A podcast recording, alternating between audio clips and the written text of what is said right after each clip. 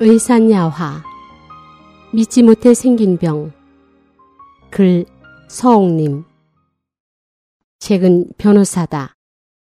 그가 나를 처음 찾아왔을 때 그의 태도와 표정, 말씨는 환자라기보다 차라리 법관 같았다. 언제 개업했어요? 어느 학교를 졸업했나요? 학위는 어떤 것을 받았죠? 당신이 가장 잘 치료하는 병은 무엇입니까? 마치 나를 믿을 수 없다는 듯이 연거푸 질문을 했다. 하지만 나는 평정을 유지하고 예의 바르게 일일이 대답해 주었다.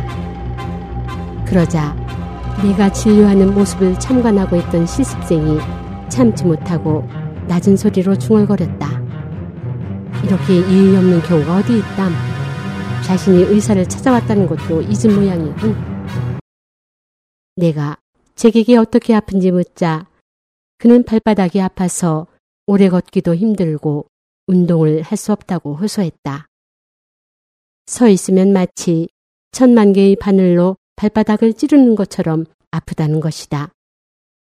그동안 병원에도 많이 다녀보고 각종 치료 방법을 써봤지만 모두 효과가 없어 혹시나 하는 생각에 내게 침을 맞으러 온 것이다.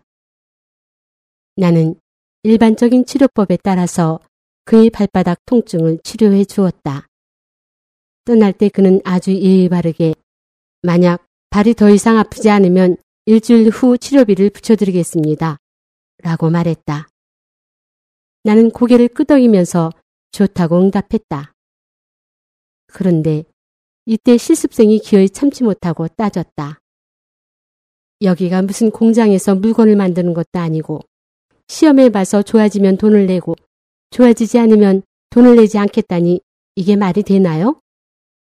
변호사는 처음 고객과 상담할 때 비용을 받지 않습니다. 그는 예의를 잃진 않았지만 냉랭한 어투로 대답했다.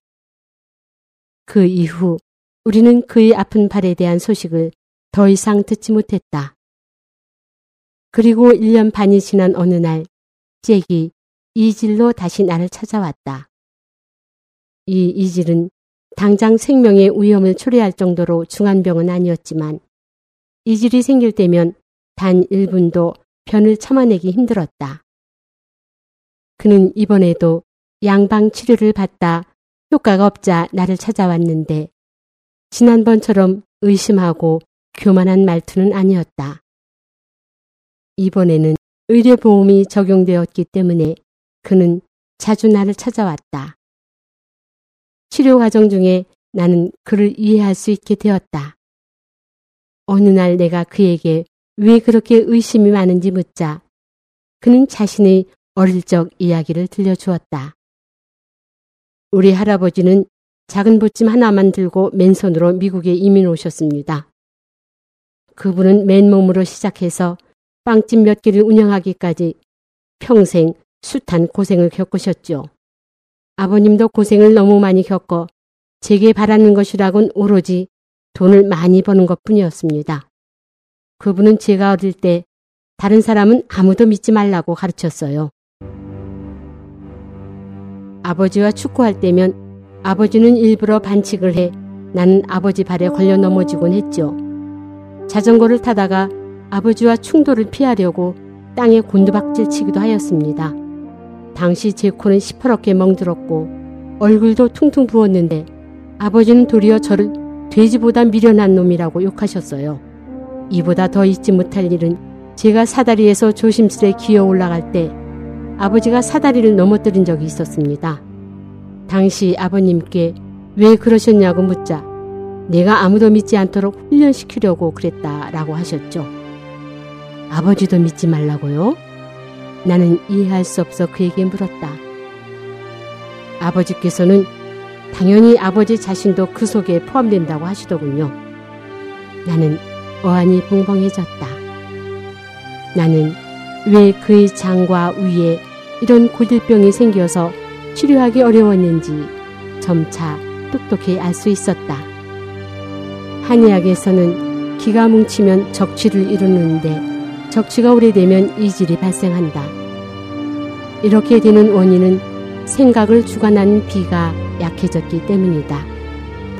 그는 하루 종일 바쁜 일과 속에서 그 누구도 믿지 못하는 생활을 오랫동안 지속하다 보니 정서가 불안해졌다. 그러므로 자연히 장경련이 일어났고 정서의 변화에 따라 더욱 심해져 설사가 오래도록 그치지 않게 된 것이다. 그의 병을 치료하려면 근본적으로 마음에 맺힌 매듭을 풀어야 한다.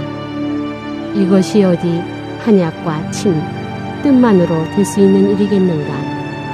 어떻게 그의 심리 상태를 개선하여 효과적으로 치료할 수 있을까?